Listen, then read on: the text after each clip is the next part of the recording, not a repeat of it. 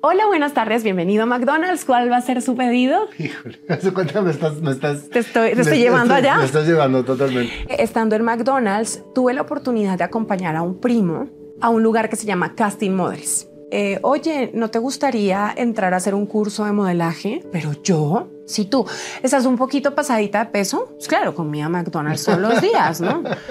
Mi título en ese momento fue de primera princesa nacional de Colombia. Cuando yo me gané ese título, digamos que lo que sucede es que tú, junto con las cinco finalistas, tienes que viajar por todo Colombia haciendo labor social. Y pues eso suena padrísimo, ¿no? Pero, pues yo de qué iba a vivir. Si tengo que viajar y tengo que hacer labor social, pues honestamente, ¿de qué voy a vivir?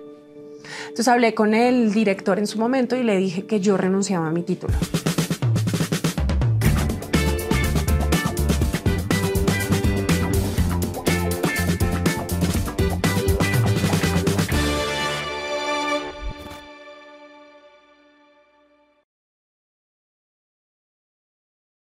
Natalia, qué gusto tenerte en el programa. Igualmente. Qué barbaridad. Sabes que he estado siguiendo tu trayectoria y la verdad es que me impresiona muchísimo cómo balanceas la parte de ser mamá, la parte de ser actriz, la parte de todo lo que haces internamente con tu persona, porque sé que eres yogi, o sea, te gusta mucho todo este tema de la meditación y todo. ¿Cómo le, hace, cómo le haces para balancear todo, Natalia? Híjole, pues siempre me lo pregunto. ¿Y cómo hacerlo ahora? Ahora porque justo me agarraste en un momento de mi vida de muchos cambios. Y es un momento que me gusta, pero es un momento que me confronta. Em, justo platicaba ahorita con las personas que me recibieron que pensé que esta entrevista sería unas semanas atrás, pero ya entendí por qué tenía que ser ahora. Quizá lo que tengo que comunicar, aunque pensaba que en el pasado eran cosas que no eran importantes, pues siempre comunicar es algo importante. Es, es una labor de mucha responsabilidad. Muchísimo. Eh, ¿Cómo hacer para encontrar ese equilibrio entre tantas actividades que hacemos diariamente y que al final siempre tratamos de ser nuestra mejor versión o hacerlas medianamente bien? Es muy complicado. Eh, hace algunas semanas, dos semanas específicamente, se fue el gran amor de mi vida. La persona que me dio una oportunidad de vivir, a la persona a la cual le agradezco lo que soy esta versión que tú estás viendo, en gran parte se lo debo a ella. Ella fue mi abuela, la mamá de mi mamá, a la cual también le agradezco haber tenido a mi mamá, porque gracias a mi mamá existo. Eh, tuve la oportunidad en mi vida de tener varias mamás, varios papás. Es una, es una historia bien peculiar, es una, una historia extraordinaria. Y, y esto que pasó digamos que me, me, te mencionaba la palabra confrontación. Era algo que no lo esperaba, que no lo veía venir. Teníamos muchos sueños, muchos planes juntas. Y, y en ese momento enojada, le dije a Dios y le dije al universo, ¿por qué? Estoy encabronada. ¿Por qué me la quitaste? Y luego pensaba en esta parte espiritual que he venido trabajando estos años, que luego entendí por qué estaba trabajando esta parte espiritual, porque seguramente si no lo hubiese trabajado, no lo hubiera asimilado como lo estoy asimilando ahora. Mi esposo me dijo hace algunos días que él siempre había pensado en cómo sería este momento, ¿no? Uh -huh. Y pues es como es, y es perfecto. Entonces, estas semanas han sido de mucha confrontación, pero creo que esta plática eh, pues me va a dar muchas herramientas también para, para sanar. Fíjate que acabas de mencionar algo muy importante, Natalia. No, nosotros nunca estamos conscientes de lo que venimos trabajando hasta que no empezamos a confrontar lo trabajado. Y es increíble cómo los tiempos de Dios son perfectos. Y solemos eh, ver la parte del dolor y no ver la parte de lo que nos está dejando el sufrimiento. Porque muchas veces el que se vaya un ser querido, y menos cuando no lo estás esperando, es un golpe fuertísimo, pero que estoy seguro que después viene una enseñanza muy fuerte también. Porque nos enseñan a ser felices, Natalia, pero no nos enseñan a abrazar la tristeza. Y cuando hay un momento de tristeza, es cuando realmente la vida y el universo y Dios te está dando la oportunidad de saber en qué tienes que trabajar. Al menos a mí me ha pasado porque también yo he tenido pérdidas fuertes, inesperadas. Y en un momento en que dices tú, ¿por qué? En el momento en que switcheas al para qué, entonces empiezas a dimensionar todo lo que puedes hacer. A mí cuando murió mi padre, me dijeron, ahora tienes un ángel más cerca de Dios. Y cuando, cuando switchas eso, entonces dices tú, es una manera de conectarte de manera más directa. Totalmente. Esa parte de tu abuela, Natalia, me encantaría que me platicaras un poco cómo fue tu infancia. Ay, ahora decías algo muy bonito, ¿no? Eh, nos enseñaron a ser felices, pero olvidamos esta parte de abrazar la, tristeza. Em, te podría decir que así como todos, pues mi vida ha estado llena de muchos contrastes. Em, he tenido que trabajar también a lo largo de mi vida, tengo 34 años, trabajar muchos pedos, muchísimos, que hoy por hoy pues me hacen ser una mejor versión de mí con miedos superados, miedos que sigo descubriendo porque pues no paran. Pero pues al final me quedó sonando mucho eso que dijiste porque yo nunca me consideré una niña feliz. Yo, en mi expectativa de vida como niña, nunca tuve esa familia que yo quería tener. Yo no tenía a mis padres juntos y siempre añoré tenerlos. Por eso hoy trabajo incansablemente para regalarle eso a mi hijo. Y, y en ese momento no entendía lo que pasaba. Sentí que para ese momento de mi vida llegó mucha información que como niña no estaba preparada para soportar. Me tuve que enterar de cosas muy tristes y dolorosas que vine a procesar muchísimos años después. Gracias a mi abuelita, yo tuve esa oportunidad de vida. ¿Creciste con ella? Yo crecí con mi abuelita Teresa y mi abuelito Carlos. Teresa y Carlos. Teresa y Carlos, papás de mi madre, Marta. ¿En qué parte de Colombia? En Neiva, departamento del Huila. Que por cierto, aquí Huila es otra cosa. es otra cosa. Allá es un estado. Ok. Y, crecí en una familia echada para adelante, eh, berraca, diríamos en Colombia, de armas tomar mi abuelito policía, mi abuelita enfermera. Recuerdo que mi abuelita tenía que salir a trabajar en las noches a cuidar pacientes, llegaba en la mañana muy cansada. Mi abuelito se pensionó muy joven, eh, tuvieron varios hijos, entonces se podría decir que siempre fui la hermana menor de mis tíos. ¿Vivías aparte de ti con tus hermanos o con tus tíos o con tus primos o cómo estaba el... No, en la casa de mis abuelos vivía sola con los dos. Mis tíos ya habían salido a materializar sus sueños. Y yo tengo un hermano mayor. Mi hermano mayor me lleva cinco años.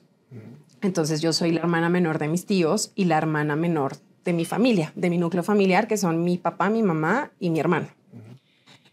Em, recuerdo cuando mi abuelita eh, se sentaba conmigo a hacer las tareas. ¿Cómo le decías a tu abuelita? Le decía abuelita Teresa. Abuelita Teresa. Sí, y siempre me debía dirigir a ella con mucho respeto, al igual que con mi abuelito. Eso siempre me inculcaron en mi casa. Jamás podía hablar de usted.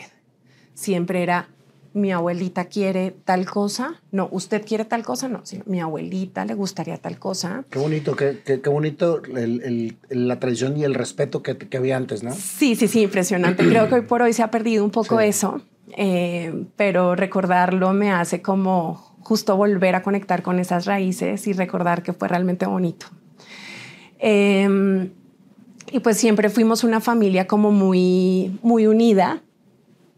Eh, mi abuelito siempre me trató con muchísimo amor. Mi abuelito falleció hace cinco años de Alzheimer un proceso que al final ya todos estábamos preparados para lo inevitable, aunque creo que al final ninguno de nosotros estamos preparados para, para la muerte de un ser querido y un, ser tan cercano, tan amado como tu papá abuelo, en mi caso. Eh, mi abuelita siempre estaba conmigo en la casa, ella me ayudaba a hacer las tareas, aunque ya por su edad entendí después de muchos años que no tenían paciencia con una niña que de pronto en su momento era insoportable, ¿no? pues estaba aprendiendo a vivir, quería jugar, quería divertirse, pero no tenía con quién.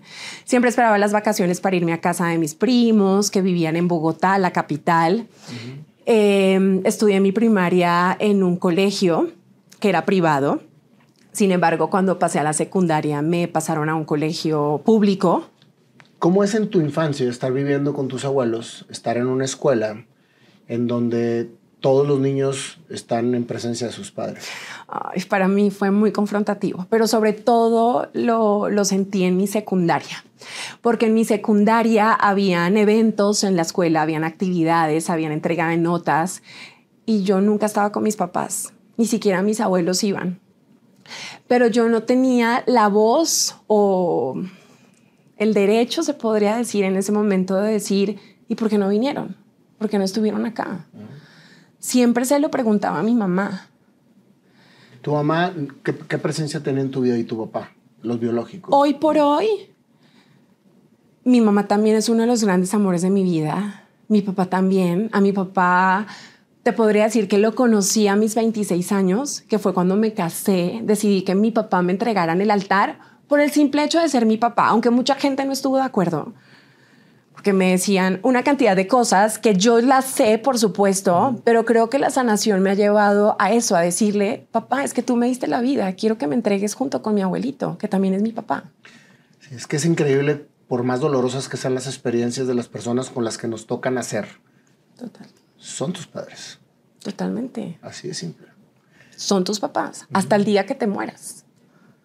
Y cuando naciste y cuando toda esta parte de la educación que tenían tus abuelos, ellos estaban en otro tema, en otro rollo. Este... Yo recuerdo que mi papá esporádicamente, eh, como que tenía apariciones en la casa. Siempre hubo tema porque económicamente hablando, pues nunca me apoyó. De hecho, hubo un tema en mi infancia en donde querían obligar a mi papá, casi casi, pues por el Estado, por una demanda, pues de que me pasara mensualmente un dinero, pero yo muy chiquita, yo recuerdo que le dije a mi mamá, yo no quiero eso, pero ¿por qué lo tenemos que obligar a hacer algo que él no quiere? Y no era porque yo estuviera muy bien en ese momento, ¿no? Pero vivía con lo justo y lo necesario, no necesitaba más. Te voy a hacer una pregunta, porque es, es una pregunta muy importante, a lo mejor hacia lo que eres ahora, Natalia. ¿A qué soñabas cuando eras niña y estabas en tu soledad? ante todas las circunstancias que estás viviendo a tu alrededor, ¿qué visualizabas en tu vida? Ay, quería ser alguien importante, quería importarle a alguien, quería que alguien escuchara mi voz. Siempre lo busqué por muchos lados en mi casa, pero sentía que no era escuchada. Eso me frustraba muchísimo.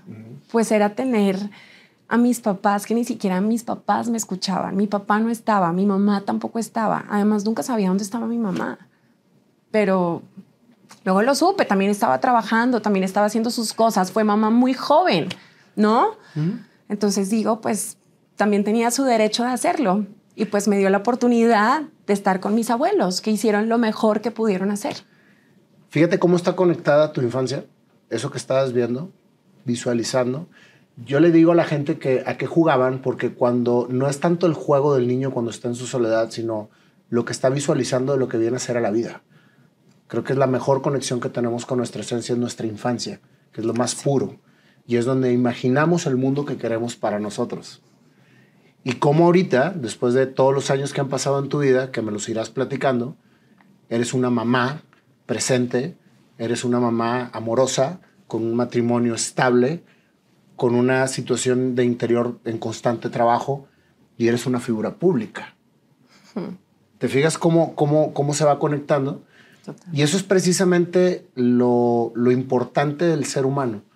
El que cuando se pierde de todo esto, de esta situación a la que viene a la vida, va conectando por diferentes circunstancias hasta llegar a tener plenitud. Que ese es precisamente el conectar nuevamente con nuestra esencia. Qué bonito lo que dices. Tienes toda la razón. Porque en mi infancia fui una niña muy soñadora. Muy soñadora. Ante la circunstancia que estuvieras viviendo, el sueño nunca acaba. Nunca. Porque es la esperanza. Es inagotable, es una energía inagotable. Es una energía que te entusiasma. Por ahí dicen que cuando te sientes entusiasmado, te sientes tocado por Dios. Y siempre lo sentí cuando, o lo he sentido a lo largo de mi vida, siempre. Él está aquí mismo con nosotros. Totalmente. No me cabe la menor duda. Y las cosas que suceden son para eso, precisamente. Secundaria complicada, que es cuando te das cuenta que la ausencia de tus padres te empieza a afectar muchísimo. que me está pegando muchísimo y la relación con mi abuelita se empieza a poner muy complicada. Mm. Siempre fui una niña muy casera, poco me gustaba salir, muy tímida, muy insegura, justo por todo eso que viví en mi infancia, ¿no? Eh, no me gustaba ni siquiera salir a la tienda. ¿Qué miedo tenías? Tenía muchos miedos. Era temerosa con la gente. Me producía miedo que me vieran. Ser vista me provocaba temor. Y me parece muy curioso que me dedique a hacer todo lo que hago. Se lo digo a mi marido todo el tiempo. Creo que a lo largo de mi vida siempre tomé estas decisiones que me llevaron a trabajar y a superar todos esos miedos. y aquí sigo. Totalmente. es que esos miedos, yo creo que ahorita que estás mucho en tu interior, en todo lo que estás procesando, vuelvo a lo mismo, o sea, la tristeza, los miedos, las inseguridades y todo, cuando realmente las hacemos conscientes en un momento de nuestras vidas en que podemos visualizar lo que realmente nos afectaba, es cuando empezamos a evolucionar y es cuando empezamos a crecer como seres humanos. El problema es cuando te quedas ciclado en todo este tema y que nunca sales. Tú pudiste ser siempre una víctima que creció sin padres o con, sin presencia de padres y que tuviste muchas inseguridades y no estar ahorita aquí en una entrevista. Lo tengo claro. Entonces, yo creo que cuando suceden situaciones en nuestra vida que son parteaguas en nuestra vida, tenemos únicamente dos caminos. O ser víctimas y estar arropados siempre sobre lo que nos pasó, o ser superhéroes y sacar de todo lo que nos pasa nuestros mejores talentos y fortalezas para poder crecer. Definitivamente. Y creo que estoy con una superhéroe. Mm.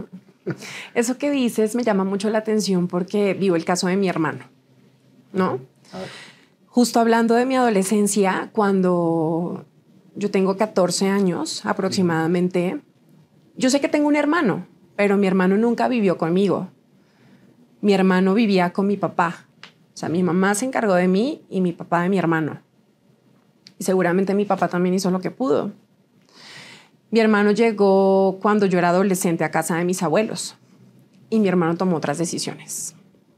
Justo desde su rol de víctima, y lo más triste de la historia es que sigue ahí. Sigue ahí. Y seguramente no ha sido para nada fácil. Lo compadezco. Y pues le pido a la energía más poderosa siempre, a Dios, que lo ayude, que lo cubra, que lo proteja, que le permita tomar esas buenas decisiones porque al final solo dependen de Él dos personas con la misma situación, con diferentes caminos. Y eso es lo que nos sucede a todos los seres humanos. Por más que vivamos en nuestra casa con nuestros hermanos, con las gentes más cercanas, a cada quien le toca vivir lo que le toca vivir. Y eso es, y eso es muchas veces una impotencia para nosotros, porque decimos, es que quisiera, quisiera ayudarlo. Lo puedes acompañar, pero nadie puede ayudar a nadie. Claro. Más que uno mismo. Totalmente. Y lo hice en mi momento fungir el rol de ser mamá. Pero que no te correspondía. No. Después de muchos años entendí que yo no podía cargar con ese peso porque yo no soy su mamá, yo soy su hermana menor. Y pues ahora sí que sus decisiones al final lo llevarán a donde él quiera estar tristemente. Exactamente. Y no es, no es una responsabilidad que te corresponda. Así es. Con acompañarlo es más que suficiente. Así es. Y siempre lo voy a estar acompañando.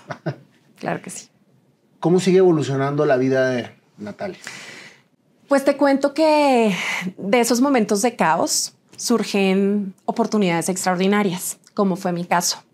De la desesperación que tenía de estar en mi casa porque me sentía una adolescente incomprendida. O sea, ya había vivido esta etapa de niñez con esto que te acabo de platicar. Luego esta adolescencia incomprendida dije, basta, yo no quiero estar acá yo me quiero ir de mi casa. Yo no me quiero quedar en Neiva, yo no quiero hacer una vida en Neiva, yo me quiero ir. ¿Cómo? No lo voy a hacer. O no tengo ni idea cómo lo voy a lograr. ¿Qué edad tenías? 16 años. Recién terminaba la escuela. Bueno, la preparatoria dirían acá en México. Pero dije, tengo clarísimo que no me voy a quedar. Y la relación con mi abuelita en ese momento no estaba para nada bien. Entonces, eso me motivó para decirlo con mucha convicción y certeza. Pero para mí era indispensable contar con la aprobación de mis abuelitos, porque eran las figuras más importantes de mi vida. Ellos me dieron luz verde. Te dijeron, ve. Vete. Pero ¿cómo lo negociaste? ¿Qué ibas a hacer si no sabías qué ibas a hacer? El tema era que yo no me quería quedar en Neiva, yo me quería ir a la capital, a Bogotá, a estudiar. El cuestionamiento de mis abuelos era, pero ¿a qué, te a, qué se va a ir? Allá no tuteamos, allá usteamos. ¿Usted qué se va a hacer a Bogotá? Usted ni siquiera sale a comprar una libra de arroz a la tienda porque es súper tímida. Es súper miedosa. ¿Qué va a hacer en Bogotá? Yo no sé qué voy a hacer en Bogotá, pero yo no me quiero quedar. Y la pregunta del millón era, ¿y a qué se va a ir? Entonces yo dije, no, pues a estudiar. ¿Y a estudiar cómo si no hay recursos para estudiar? Claro. Ah, ok. Yo sé que no hay recursos en este momento, pero yo voy a ir a trabajar voy a ahorrar para pagarme mis estudios. Y entonces luego cuando lo pensaba bien decía, uy, pero ¿cuánto va a tener que trabajar para pagarme mis estudios? No, tenía desesperación por salir de mi casa. Y me daba por bien servida que mis abuelitos me dijeran, váyase. Claro, mi espejo era mi mamá, todo lo que había escuchado durante tantos años de mi mamá. Mi mamá se voló de la casa a los 15 años con mi papá para casarse. Claro, yo no quería repetir esa historia, yo, no, yo quería romper esos patrones. La diferencia era que pues yo no me escapaba con mi noviecito porque mi noviecito tenía, pero yo quería estudiar en la capital. Ay, luego pasó una historia bien curiosa. ¿Pero fuiste? Me fui, pero el tema es que ni siquiera me fui con mi familia.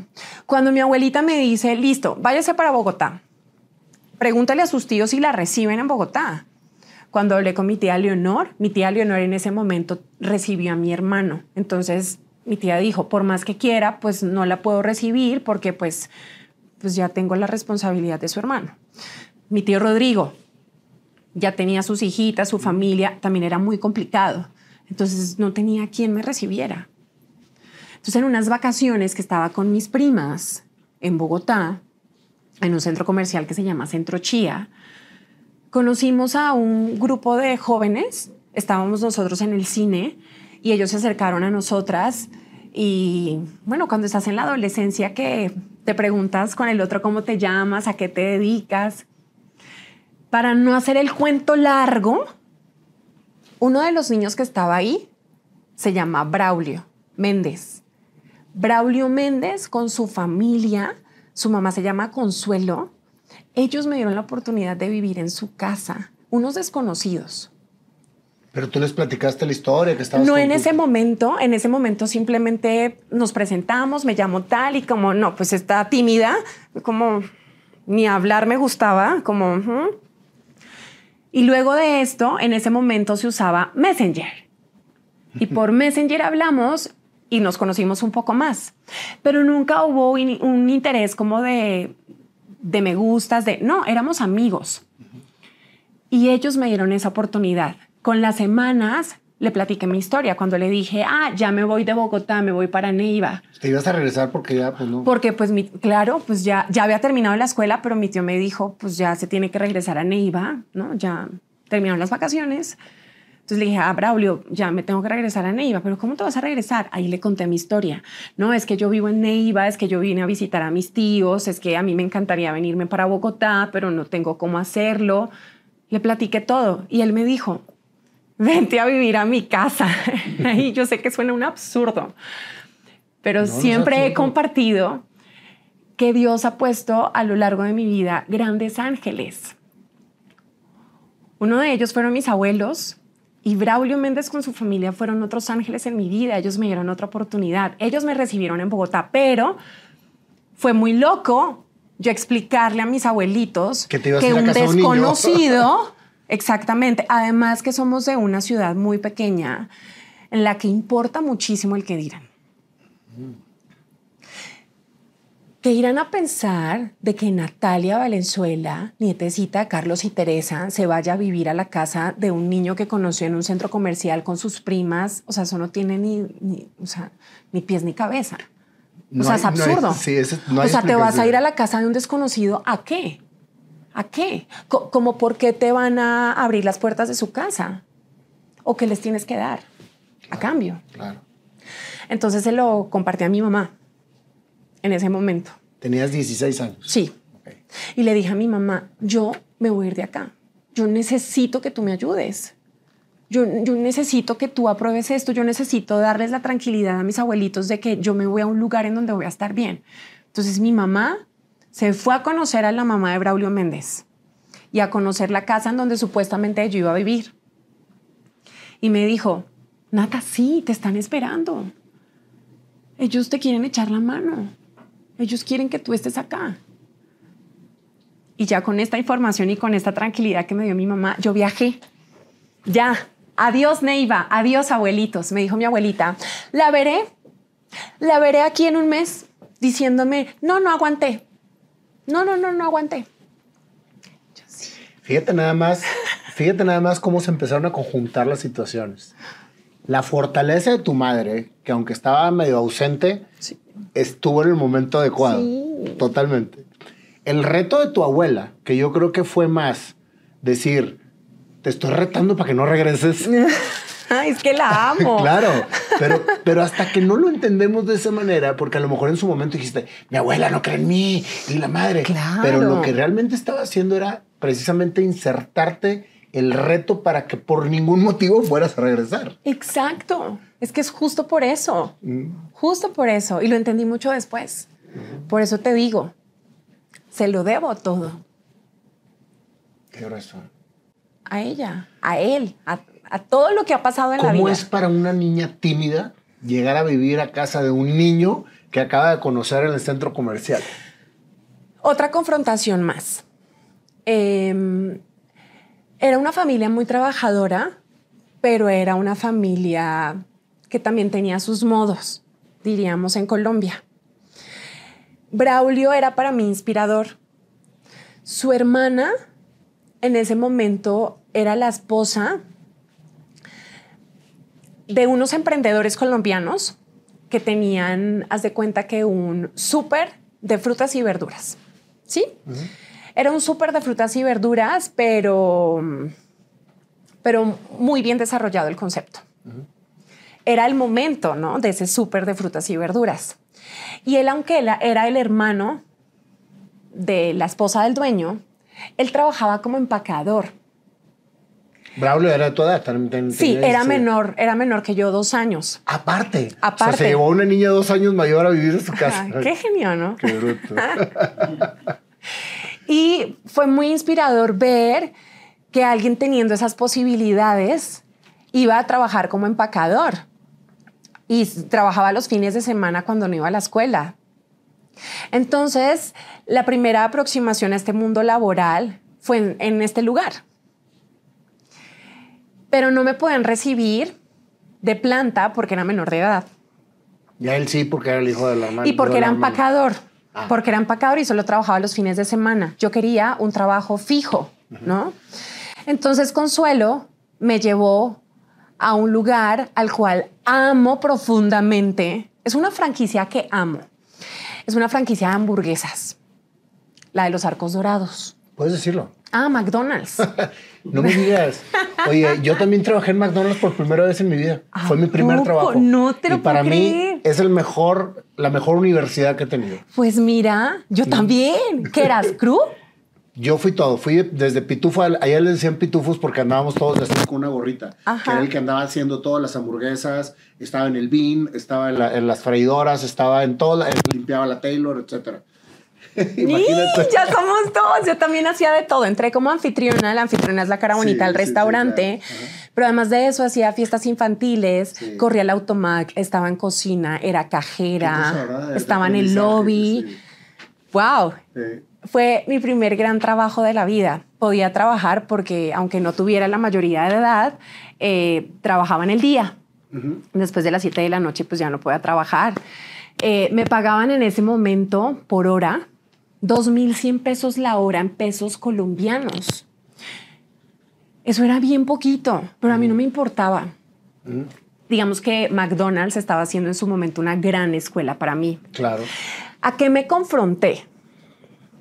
Yo tenía que atender a gente de mi edad. O sea, yo pasaba por las mesas recogiendo tu bandeja y no dejé que esas inseguridades y esos temores, esa frustración me ganara, porque yo decía, pero yo quisiera estar como ellos también. Yo quisiera tener esas conversaciones con mis amigos de la universidad y yo cuando voy a ir a la universidad. Si yo apenas estoy empezando a trabajar y me pagan 2.100 pesos la hora y apenas me alcanza para subsistir. ¿Y no estudiabas o sí estudiabas? No estudiaba. O sea, era puro trabajo. Puro trabajo. Cuando yo regresé, aquí hago un paréntesis, cuando yo regresé de Bogotá, cuando conocí a Braulio, me fui a Neiva. En toda esta transición de irme a Bogotá, pasaron como mes y medio. En ese mes y medio, mis abuelitos me regalaron un curso de inglés en Neiva. Entonces, eso era lo que yo hacía después de la escuela. Ese curso de inglés tenía una franquicia en Bogotá. Entonces, lo que yo hacía era trabajar en McDonald's y tomar mis clases de inglés. Ok. En ese curso que me habían regalado mis abuelos. Y pues me confronté con eso, ¿no? En qué momento pues voy a ahorrar lo suficiente para pagarme mis estudios, pero luego decidí no pensarlo, porque si lo pensaba, pues era inalcanzable en ese momento. ¿Sabes qué pensaba? Wow, como cajera. Hola, buenas tardes, bienvenido a McDonald's. ¿Cuál va a ser su pedido? Híjole, ¿hace cuenta me estás, me estás... Te estoy, te estoy llevando allá. Me estás llevando totalmente. Entonces tú me decías, quiero tal, tal, tal extra, queso, eh, bebida grande, papas grandes. Y yo decía, wow, la gente que viene acá ha de tener mucho dinero, ¿no? Luego veía clientes frecuentes y decía, wow, ¿cómo le harán para todos los días venir y pagar un combo que cuesta tanto, no? Porque pues yo lo comparaba con lo que yo me ganaba. De las cosas más padres de ese trabajo fue que la primera vez que yo probé una hamburguesa McDonald's fue cuando hice mi OJ, que era la prueba en la que te contratan o no. Y pues mi comida la tenía asegurada en el restaurante. ¿No? Entonces yo comía en McDonald's. Entonces solo me preocupaba. Yo me robaba muchos nuggets. Ah, yo también. Porque era lo que no te dejaban comer. Cada Siempre. Y también me, me, robaba los dulces, me los comía de las piñatas, me los comía escondidas. Estamos revelando algo que después nos van a decir que robamos comida en McDonald's. Em, ahí estuve un año de mi vida en McDonald's. Decidí, decidí renunciar a este trabajo porque estando en McDonald's tuve la oportunidad de acompañar a un primo a un lugar que se llama Casting Models. Mientras yo trabajaba en McDonald's, él me dijo, acompáñame a este lugar. Y yo, ok, en ese momento mi mamá estaba en Bogotá. Aquí también te quiero contar que luego de estar con Braulio y su familia, una temporada en la que me echaron la mano y fue una temporada que me hizo quererlos, admirarlos como familia, pero también decidir que pues yo también necesitaba mi lugar, mi espacio. Entonces luego de esto yo me fui a vivir con mi hermano, una nueva gran oportunidad de vida, porque yo siempre había querido vivir con mi hermano. Pues sí, siempre quise tener a mis papás juntos, vivir con mi, con mi hermano era un sueño hecho realidad. Entonces me fui a vivir con mi hermano, vivíamos en una habitación, los dos. Y mi hermano... Y ya te pagabas tú la renta con lo que estabas Exactamente, nos dividíamos los gastos. Mi hermano colocaba la mitad de la renta y yo la otra mitad. Yo lo hacía con mi sueldo de McDonald's y mi hermano con su sueldo de Surtifruber, que era el lugar donde te digo que la hermana de Braulio, todo ese tema, exactamente. Ellos le dieron la oportunidad de mi hermano de trabajar ahí. Entonces teníamos los dos nuestros trabajos, vivíamos felices, descansábamos el mismo día y resulta que acompaño un día a mi, a mi primo, que creció como si fuese mi hermano también, a este lugar que se llama Casting Models. Entonces en este lugar me dijo una persona, eh, oye, ¿no te gustaría entrar a hacer un curso de modelaje? Mm. Yo, ay, pues, pues sí, claro, pues increíble, pero yo, si tú estás un poquito pasadita de peso, pues claro, comía McDonald's todos los días, ¿no? Pero pues no importa, como que tienes potencial. Entonces yo les dije, entonces si tengo potencial, ¿por qué no me regalan el curso? Yo no tengo cómo pagarlo. Y me dijeron, no, porque si te lo regalamos no lo vas a valorar igual. Me convenció esa respuesta. Entonces, aunque yo sabía que mi abuelito me iba a decir que no, porque era el mundo del modelaje, el mundo del modelaje en su momento tenía una mala connotación. A las modelos se les asociaba con, en mi país, con narcotraficantes, con... Entonces dije, no, ¿y, qué va a pasar cuando se lo pregunta a mi abuelito? Pues me va a decir que no, pero no tengo nada que perder. Hablé con mis abuelos y les dije, no, es que fui a acompañar a Cristian Camilo y me dijeron a mí que si yo quería hacer el curso de modelo, cuesta un millón ochenta mil pesos en pesos colombianos. Yo sé que eso era mucho dinero y sé que pues ni había para estudiar en la universidad, ahorita mucho menos me iban a pagar un curso modelo. Pero mi abuelo me dijo que sí, que iba a prestar el dinero. Entonces me metí a hacer un curso intensivo de modelaje. Este curso era los sábados. Se preguntarán, pero ¿qué es un curso intensivo de modelaje? Bueno, te enseñan desde psicología, protocolo, pasarela, maquillaje. Muy completo. Una cantidad de cosas. Y yo tomaba este curso los sábados. Ocurría algo y es que en el trabajo, pues el sábado es de los días en los que pues más tienes que chambear, ¿no? Entonces hablé con el gerente para ver si me daba ese día como libre para yo poder hacer mi curso. Y esto empezó a generar como cierta incomodidad con mis compañeros. Terminé mi curso. Luego de esto me empezaron a llamar a castings. ¿no? Ni siquiera eran trabajos seguros, pero haz de cuenta que me decían, tienes que ir a este casting y por hacer una pasarela te vamos a pagar tanto. Yo decía, ¿tanto? ¡Wow! Pero eso es lo que me hago al mes. Entonces, bueno, ¿y si voy? Entonces le pedía permiso al gerente. Ay, ¿será posible que pueda ir a este? Entonces me, me dijo, sí, ve, así unas cuantas veces más. Y dije, no ya siento que se está generando más como esta sensación de incomodidad con los con el equipo. Entonces, pues no creo que tengo que tomar una decisión, ¿no? O me quedo o me voy. Pero no voy a ser la privilegiada y no, creo que no va por ahí. Entonces creo que tomé una decisión que pues en ese momento también me confrontó y pues renuncié a mi trabajo, pero preferí salir por la puerta grande, salir bien, salir agradecida con todos y pues mirar a ver qué pasaba de este otro lado. Pero pues de este otro lado, pues es algo muy inestable. Todos los días no hay castings, todos los días no quedas en esos castings. Pero cuando hay recuperar los dos Claro, pero además trabajas, pero te pagan, no hay mismo. No te pagan al mes, no te pagan a los dos, te pagan a los tres meses y eso. Si nos están viendo en este momento personas que se dedican a esto, ellos entenderán de qué les estoy hablando. Entonces es como si tuvieras un ahorro programado. Yo lo veo un poquito como que te estás volviendo empresaria. Yo creo que sí. ¿Por qué? Pues porque obviamente es sub y baja, sub y baja, pero estás creando una carrera. Totalmente. Pues en esa agencia de modelaje, después de algunos años, me hicieron la propuesta de ser Miss entonces, pues la verdad yo nunca visualicé ser Miss, pero yo recuerdo que en mi casa, pues yo crecí con, con las novelas, las novelas mexicanas además. La del airecito, uff, entrañable en Colombia, imagínate. ¿Cuál de la de los milagros, la de la, de la ah, rosa. claro. En, en, Colombia está muy marcada digamos que todo este tema de las telenovelas mexicanas, o sea, es la cuna de las telenovelas México. Entonces yo crecí con todo esto, con esos estereotipos de mujeres perfectas, inalcanzables. Veía los reinados de belleza, pero pues jamás me vi ahí. ¿Sabes por qué? Porque uno sentía que no tenía los recursos, pero además me sentía insuficiente.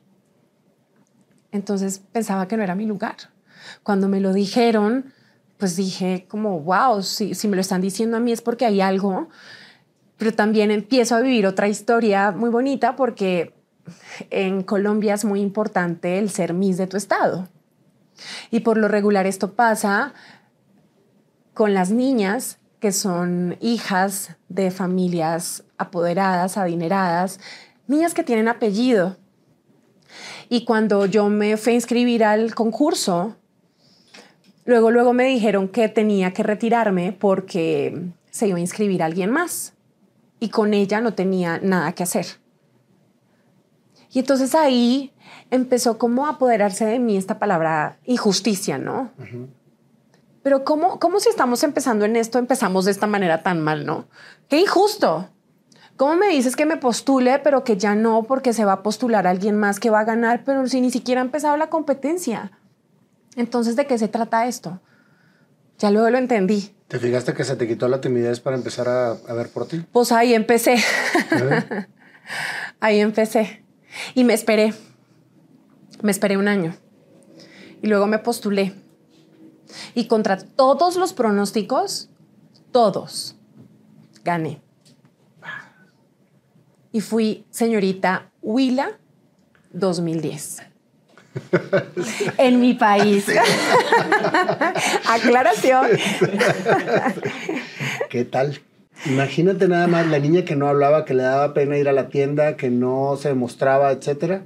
Fíjate cómo por eso es tan importante platicar este tipo de historias, porque realmente todas tienen, todos tenemos oportunidad de poder hacer lo que realmente queremos hacer, pero tenemos que hacer lo que tenemos que hacer para lograrlo.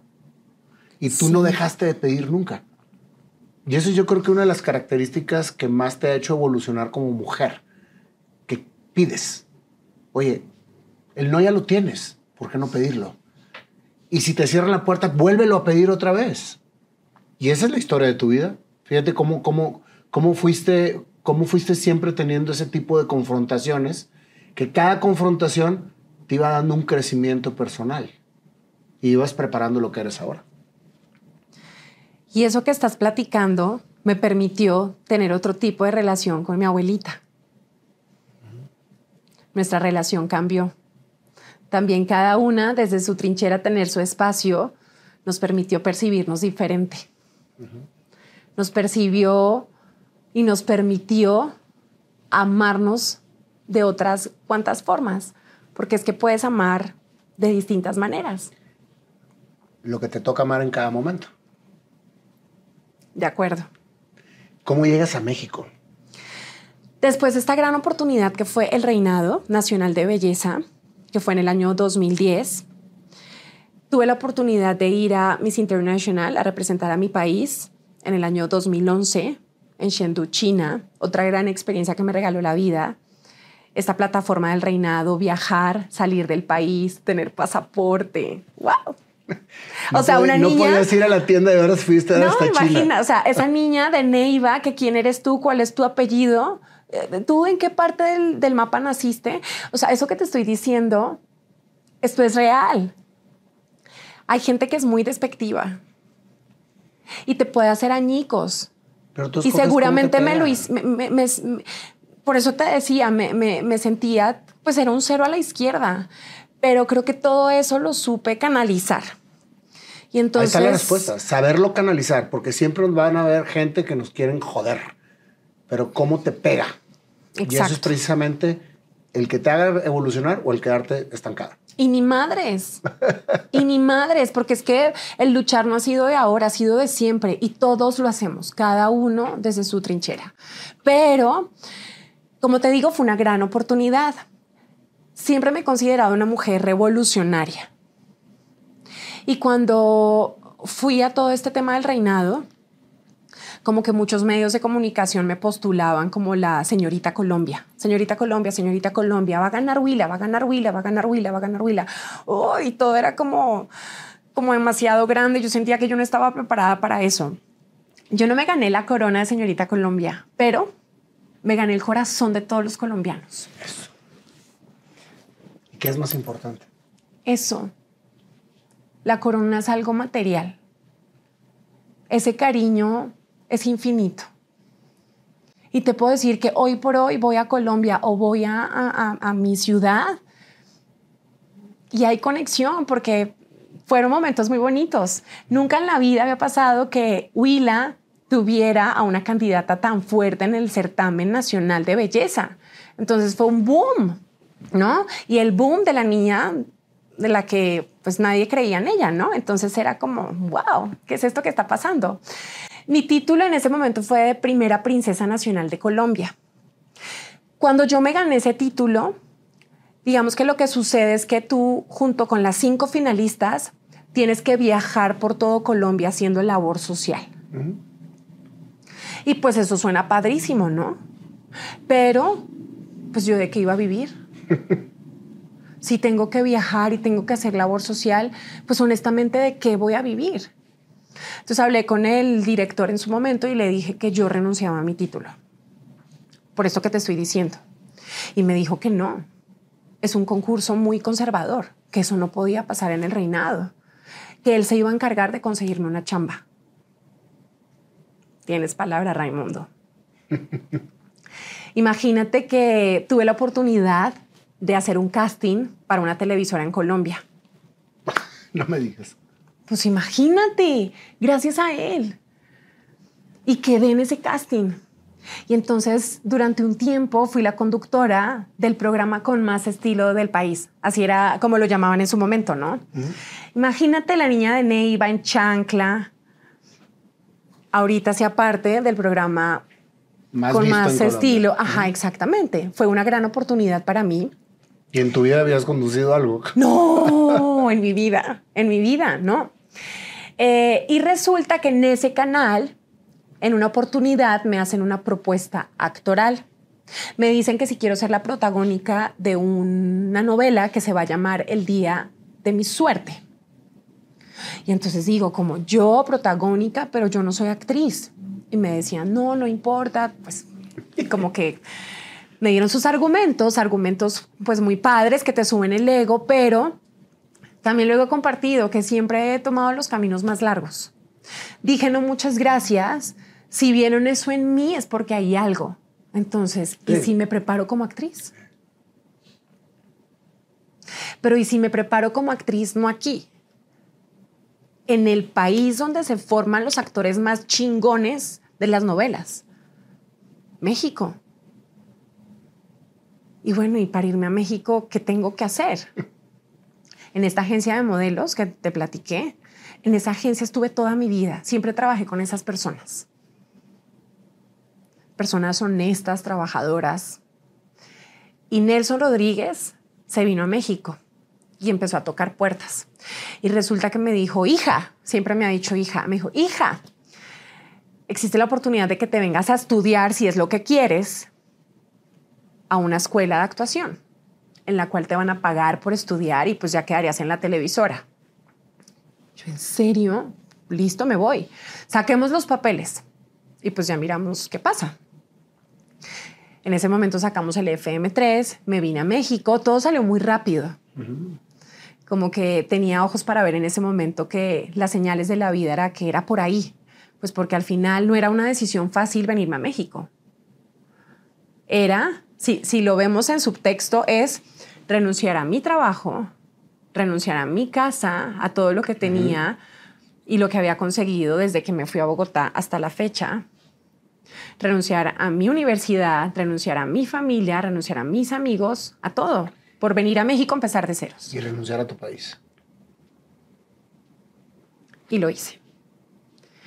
Y lo hice y me vine en agosto, con, en ese momento me vine con mi novio, que es mi actual esposo. Y, ¿Y qué dijo? Vámonos. Sí, nos vamos. Apoyo. No me gustan las mentiras. No me gustan. Y te puedo decir, y lo digo abiertamente, en ese momento mentí en mi vida. Para yo renunciar a mi trabajo, yo mentí. Y yo dije que renunciaba porque me había salido una gran oportunidad laboral para venirme a México. Pero eso no era cierto. En ese momento en ese momento. Entonces no mentiste. Estaba segura que te iba a pasar. Era venirme con una mano adelante y la otra atrás sin ah. saber qué iba a pasar. Pero lo intentamos. Y pues el hecho de que mi novio me acompañara en ese momento pues fue esencial para mí. No hubiese sido posible sin él. Y trabajé como modelo mientras llegué, me acomodé, mientras tenía este casting para llegar a esta televisora. Lo presenté, me sentí súper bien, me sentí segura y no pasé. No pasé. O sea, el sueño de haberme venido se había quebrantado. Pero luego me enteré que había otra televisora que tiene una escuela que se llama El Cefat, que es la escuela de actores más chingona de Latinoamérica. Su director es Raúl Quintanilla. Coordinada por Moira Menéndez. La escuela de TV Azteca. Me inscribí por internet como cualquier cristiana. Me hablaron al casting, quedé en el casting. Es una escuela que en su momento te pagaba por estudiar. Y pues ahí terminé mis estudios como actriz. Y ahí sí pasaste. Y ahí sí pasé. ¿Cuál es la diferencia de lo que tú hiciste a muchas personas que se quedan con ganas de hacerlo? Porque hay muchas chavitas que no lo hacen, que se quedan en el... O sea, ¿cuál es el secreto? Que aún sintiendo miedo, aún sintiéndote insuficiente, aún sintiéndote insegura, aunque tu mente te hable y te diga y te trate de convencer de cosas que no son, tú lo intentes. Y como bien lo dijiste, lo peor que puede pasar es que no pase, pero lo intentaste. Y solo tenemos esta oportunidad de hacerlo. Ya cuando te mueras, ¿qué? Ahora es cuando. Yo creo que la mayor frustración de cualquier persona es quedarse en el intento y nunca intentarlo. Y lo que hiciste tú es nunca quedarte en el intento. Porque me imagino que debe haber sido frustrante el que en la primera parte de tu aventura en México hayas fracasado, porque no pasaste. Te pudiste haber regresado. Estuve a cinco minutos de hacerlo. ¿Y no escuchaste la voz, la voz de tu abuela? Aquí la espero. Aquí estaba, como un parlante. Es que, es que yo creo que ese es el común denominador, que todos tenemos ese Pepe Grillo que nos está diciendo continuamente, no lo vas a lograr, para que lo logres porque es una influencia positiva ante una situación negativa. Era como, no me voy a regresar, es que no me voy a regresar, pero hice todo lo que hice para esto. Yo podría decirte que en ese momento viví una etapa de depresión en mi vida. No me gusta esa palabra, pero sí, sí tuve una depresión. Sí. sí. Fue como haber renunciado a todo para esto. Fíjate que si partes la palabra depresión en dos, depresión es despresurizar todo lo que venías cargando para poderte preparar para lo que viene. Y la gente lo ve mal. Es que no puedes tener una depresión, no puedes estar deprimida o no puedes estar deprimido. Acepta esa depresión, trabaja en lo que tienes que trabajar, analiza por qué llegaste ahí y fortalecete para lo que viene. es lo que te digo, la tenemos como un tabú ni tristeza, ni depresión, ni nada que huela a, llorar ni a sentirte mal. Ay, entonces es pura felicidad la vida. Yo creo que ambas las tenemos que vivir intensamente para poder. Se valen. Definitivamente. Yo creo que la vida que te ha tocado vivir en Azteca ha sido muy conocida por toda la gente porque aquí te diste a conocer como grande. ¿Cuál ha sido la etapa dentro de tu carrera que más satisfacción te ha dado?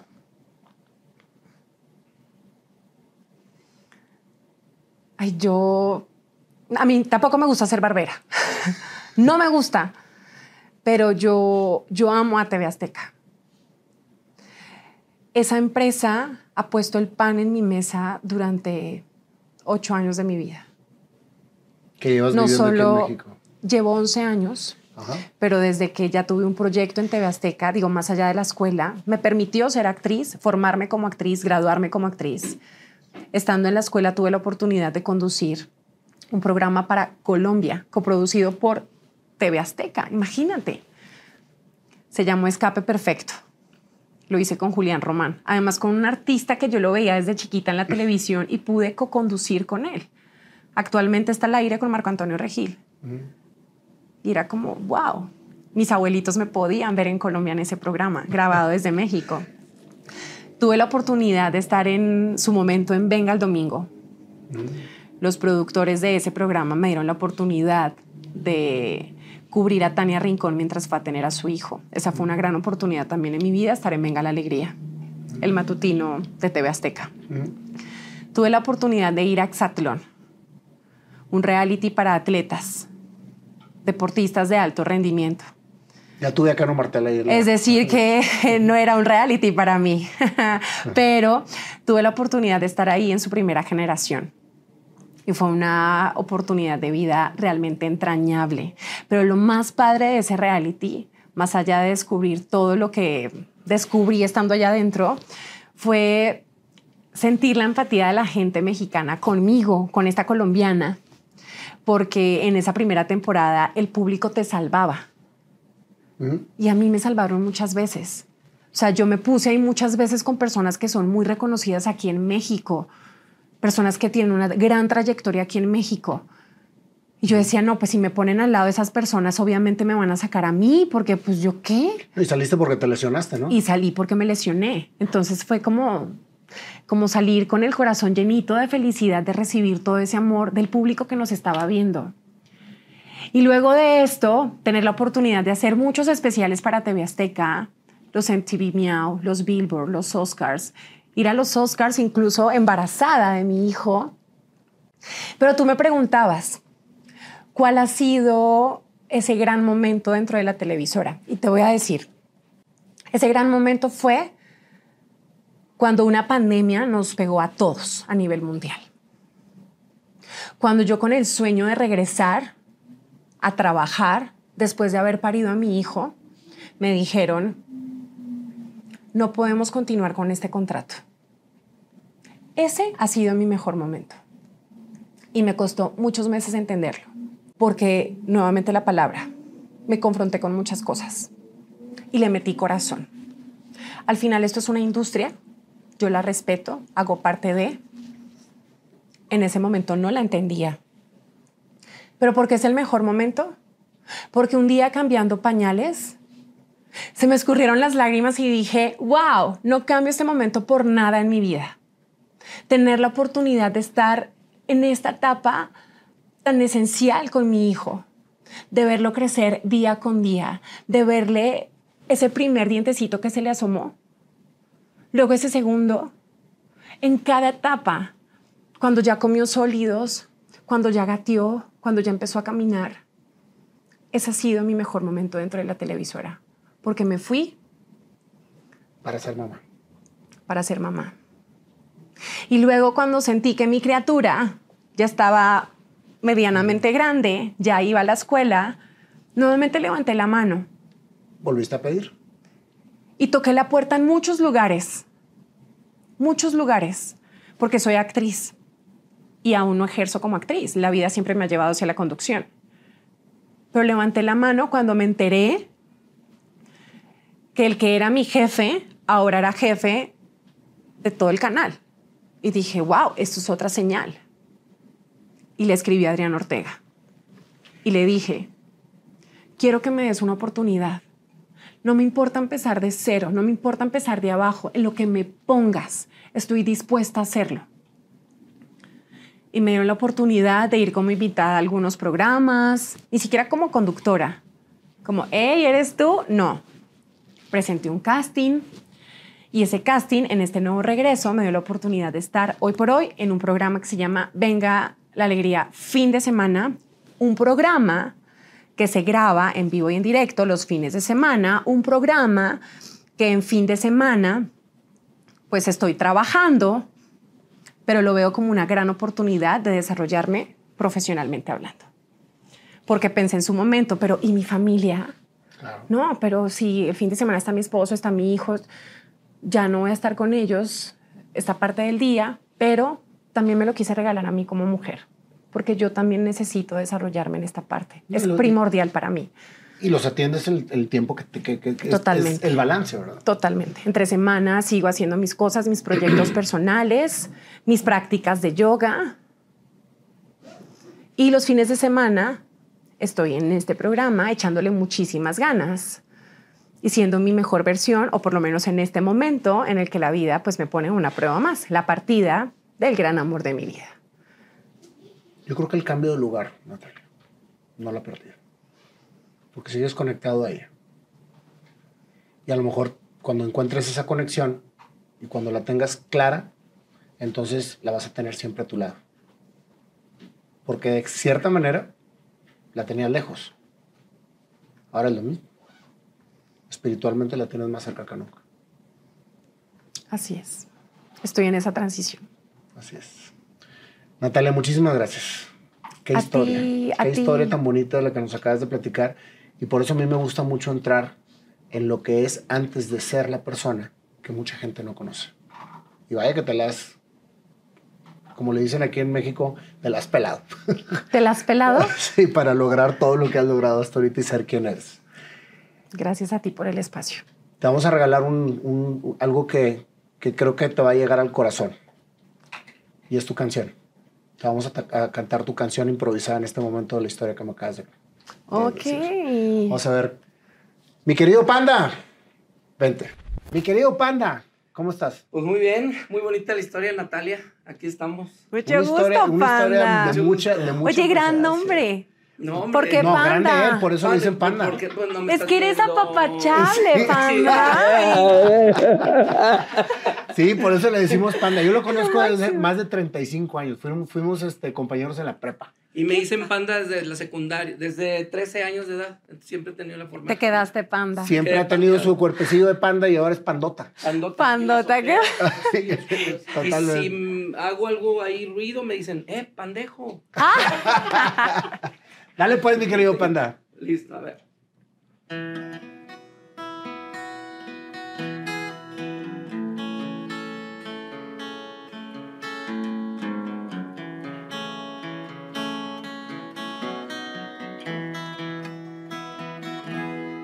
En un pueblito chiquitito, en un país grandotote, Natalia nació y siempre soñó. La vida pasaba, no muy acertada con su abuela y su abuelo creció. Ella quería que la gente la valorara, tener una voz de expresión. Y cómo crecía, ella descubría que algo, algo se vendría. Viendo las cosas tímidas, iba fortaleciendo y tomando seguridad. Hasta que un día dijo, ya no quiero estar aquí, voy a Bogotá a descubrir, a salir, a intentar volar, sin saber hacia dónde va, eso era lo que le esperaba ya. Su primer ángel llegó, Braulio, un amigo que se encontró y la invitó a vivir por ahí. Lo inexplicable pasaba porque ella lo pedía. Así su vida cambió. Todo lo que imaginó empezó a pasar, a transformar. ¿Y ahora cómo lo iba a hacer? Trabajar empezó Natalia en McDonald's, su primera experiencia para hacer lo que quería. Con su hermano se encontró y vivió y aprendió y ella no paró. Al certamen se metió. Imagínense la niña tímida ahora modelo es. Y aunque la cerraron la puerta, perseveró y al siguiente año simplemente ganó. Su vida cambió. Un día te imaginaste y dijiste, quiero ir a México, donde están los artistas más chingones, donde se hacen las novelas que todos vemos en Colombia. Y una vez más, te la aventaste. Llegaste, pediste, obtuviste. Y cuando viniste, la primera parte de tu vida simplemente no se dio. Porque la primera televisora fracasó. Con tu novio de la mano, con los sueños por delante, con tu abuela diciéndote acá te espero. Nadie te venció, Natalia. Y después del camino se te volvió a abrir. Con Azteca. Y no es anuncio, simplemente fue lo que te tocó hacer. Ahí empezó tu historia. Te metiste a estudiar, hiciste lo que tenías que hacer para lograr y para poder trascender. Tu vida empezó en México. Aquí tuviste tu hijo que te enseñó a ser mamá y sobre todo a balancear y valorar lo que realmente importaba en tu vida en ese momento. Tu mejor experiencia fue precisamente que te quitaran el primer contrato para poder realmente empezar el contrato con tu familia, con tu hijo, con tu marido. Eso cambió. Y en este momento estás completamente inmersa en ti. Trabajaste en ti, trabajaste en interiorizar y en terminar de analizar que la vida que te fue dando Dios era precisamente para ir subiendo cada escalón, en cada confrontación porque ha sido una mujer que su confrontación lo ha llevado a ser lo que es ahora. Y en estos momentos, tu abuela se fue, uno de tus más fuertes amores. Pero desde arriba te está viendo, Natalia, y te lo puedo asegurar, con ese amor que desde niña te crió. Ahora te toca estar en una conexión diferente que al no tenerla presente, siempre la tendrás en tu corazón. Gracias. Vive en mí. ¡A ti! Esa es tu historia, Natalia. Pandita. Gracias.